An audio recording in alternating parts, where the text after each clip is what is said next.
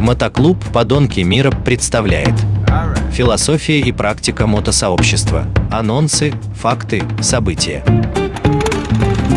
Всем привет, с вами Терех, мотоклуб «Подонки» и «Северный цвет». Дмитрий, город Кушва, опять как бы поделится с нами своими мото, мотожизненными историями и немножко придаст этому священного или как святого освящения. Или как правильно, я даже запутался, святое освящение, да. Привет. Да, приветствую всех снова, друзья.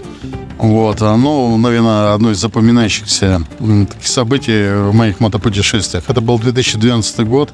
Это была первая волна памяти в честь э, погибших мотоциклистов, памяти а, Алексея Скута Барсукова. Мы приехали на Дальний Восток, место, где погиб Алексей. Там отслужили, значит, э, панихиду. Это была первая волна памяти, повторюсь. А дальше э, было хорошее путешествие. Это Сахалин, вот, Дальний Восток. Хасан, граница Северной Кореи, Китая и России. Вот. И дальше в одиночку я пошел в Монголию. В Гоби, на Халкинбол сначала, где мой дед воевал. И, значит, решил по полной свой отпуск использовать. Вот, и был такой случай. Мой одноклубник Рома Барин говорит, что вот в Монголии, там, в районе Далан Загдада, есть долина динозавров. Вот, э, и, значит, э, там роют кости. Я думаю, ну, может, какой я там клык, зуб найду туда. И я двинул туда реально с таким, значит, усердием. А было очень э, много дождей до этого, что редкость для Монголии. Вот, и я, значит, э, поехал туда, нашел примерно это место, но Бог послал мне русскую девочку, которая там в кемпинге из э, юрт, такие это юрт, юртные кемпинги. И девочка сказала, батюшка, не советую, потому что это уголовное дело, и можно за это просто, ну, попасться какую-нибудь кость везешь mm. на границе, да.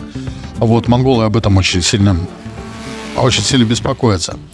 И вот я получилось так, что попал в, в одиночку, попал очень такие дебри, там была глина, вода, все, я кое-как вытащил мотоцикл, значит, сжег немножко сцепление, так что у меня шестая передача не могла ехать. Кое-как выбрался, вот, встречается мне монгол на машине, который прекрасно говорит по-русски. Я говорю, вот так и так. Вот. Я говорю, мне нужно до России. Но он говорит, вот 380 по пустыне, потом 720 по асфальту. Вот, по карте показал мне путь. Сейчас ты про километр или про деньги? Нет, про километры, конечно. Что у нас в Москве тут принято все в деньгах мерить. Кстати, вот нужно сказать, что монголы про деньги никогда практически не говорят. И вот э, я поехал, дело к вечеру клонилось, и я приехал в Сайханово. Сайханово — это такая средняя точка в этой пустыне Губи до асфальта. А время к 8 вечера, а там в пустыне как, как будто лампочку хоп, выключили и все. Вот. Я приехал туда на, на мотоцикле КТМ, значит, сам весь в глине. Местные пацаны на маленьких мотоциклах китайских смотрят на меня как, как на пришельца, реально постоянно. Я там никогда туристы не ездят. Я говорю, Орс, Орс по, по-монгольски русский. Я говорю, мне слип отель. Они смеются, какой слип отель? Там колхоз 15 юрт. Ну, мне показывают, типа, за нами езжай. Вот, а, ну, я напомню нашим дорогим слушателям, что я ну, со Свердловской области, почти с Екатеринбурга. Вот, э, мы подъезжаем к юрте, оттуда выпрыгивает парень 19-летний. Надо сказать, что э, монголы старые хорошо говорят по-русски, потому что в советское время это была ос- особая республика по отношению к Советскому Союзу. А молодежь, она вся такая прозападная, она английский язык учит. Вот, ну, э, выходит этот парень, его звали, зовут Пите, вот. И прекрасно говорит со мной по-русски. Я был очень удивлен. Думаю, может, мне так солнце напекло. Я говорю, а ты откуда знаешь русский язык? Ну, вот, вот здесь, как говорит Задорнов, наберите воздух говорит, поглубже в грудь, в грудь, да. Он говорит, а я учусь в горном университете в Екатеринбурге. Надо представить, за 8 тысяч километров. Вот, мы встречаемся. Я говорю, дорогой, слушай, мне говорю, надо помыться, поспать, вот, и утром двинуть, до, до, дойти до асфальта. Мне дали юрту, вот, его, его брата. Значит, я в этой юрте сел как Багдыхай. Откуда появились какие-то женщины с детьми, не стали стребать. Как у Чукчи, да, вроде там женщина греет. Жену там дает погреть путника, нет? Нет, тут совсем все по-другому. Они стали стряпать свои бузы, все. В общем, я там сидел как, как это, как, как Багдыхай. Вокруг меня вся жизнь вертелась. И это был невероятный кайф. Надо сказать, что в юрте была плазма огромная тогда. Вот, э, солнечная батарея на улице стояла и спутниковая тарелка. В общем, короче, это был незабываемый вечер. Утром я выпил кофе, съел сникерс, вот, двинул и в этот день я добрался до границы с Россией.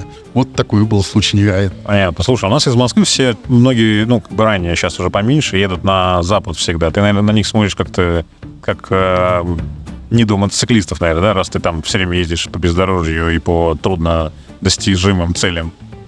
Ну, я понимаю, Запад просто, во-первых, далековато. Ну, как далековато? Еще мне 2000 до Москвы надо добраться. Но и, может быть, пока он не по деньгам. Хотя нужно сказать, что мы со временем проехали Турцию практически все.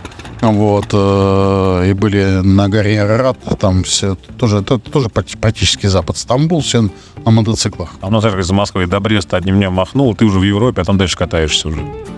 Ну вот пока мне это еще это страница в моей жизни. А как у вас сибиряки говорят, а у нас там типа 2000 махнул и катаешься там по Сибири. Да, я хочу сказать такой случай. Вот как раз в 2012 году а, мы выехали из Читы, а следующий пункт это был, а, был Хабаровск. Это трасса Амур называется, на которой Путин на своей желтой колени проезжал. Вот. И у меня в навигаторе, в Гармине, ну, там же есть такое окошечко, где следующий будет поворот. И там написано 2005 километров, поворот направо. Я это сфотографировал и послал своему другу, мотоциклисту Юргену в Германию. Вот, они думали, что это фотомонтаж. Но зная мою честность как священника, он, он очень сильно удивлялся. Ты напомнил э, какую-то старую шутку, когда в поезде Москва-Владивосток житель Швейцарии на третьи сутки сошел с ума. Ну да, здесь они почти сошли с ума. Но нужно сказать, что этот Юрген катает много групп и тоже и доезжает до Байкала. Вот. Россия, конечно, огромная удивительная страна. Ну, тогда скажи еще, куда хочешь поехать, какие-то планы у тебя на жизненные, какие-то есть, что-то к чему ты готовишься, или ты уже, в принципе, все повидал и перед только человеческими душами занимаешься? Да нет, конечно. Ну, насчет души я хочу сказать, что самое интересное в путешествиях — это люди, с которыми ты встречаешься. Вот. Пространство, э, территории, пейзажи, это, конечно, откладывает свой отпечаток. Вот. А насчет географии, к сожалению, в 2013 году я поехал в Магадан, упал и порвал колено, и в гипсе провалялся, и меня Магадан не взят. И у меня не взят еще э, Памир, Памир. Вот, вот это место, там кольцо такое, но оно тоже к этому готовится. Ну естественно, Европа. Вот в Европе ни разу не был.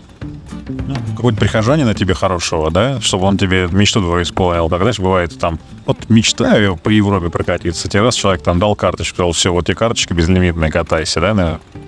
Ну, Бывают такие прихожане? В наших маленьких городках э, практически нет, потому что мы все как-то там все равно взаимосвязаны. Там нет такого большого разделения между очень богатыми и бедными людьми. Ну, супруги у меня ритуальное агентство, там 10-15 а, отпеваний можно будет накопить.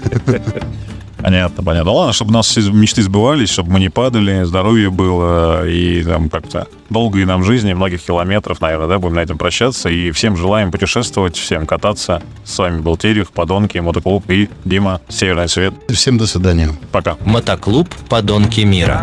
Философия и практика мотосообщества. Анонсы, факты, события.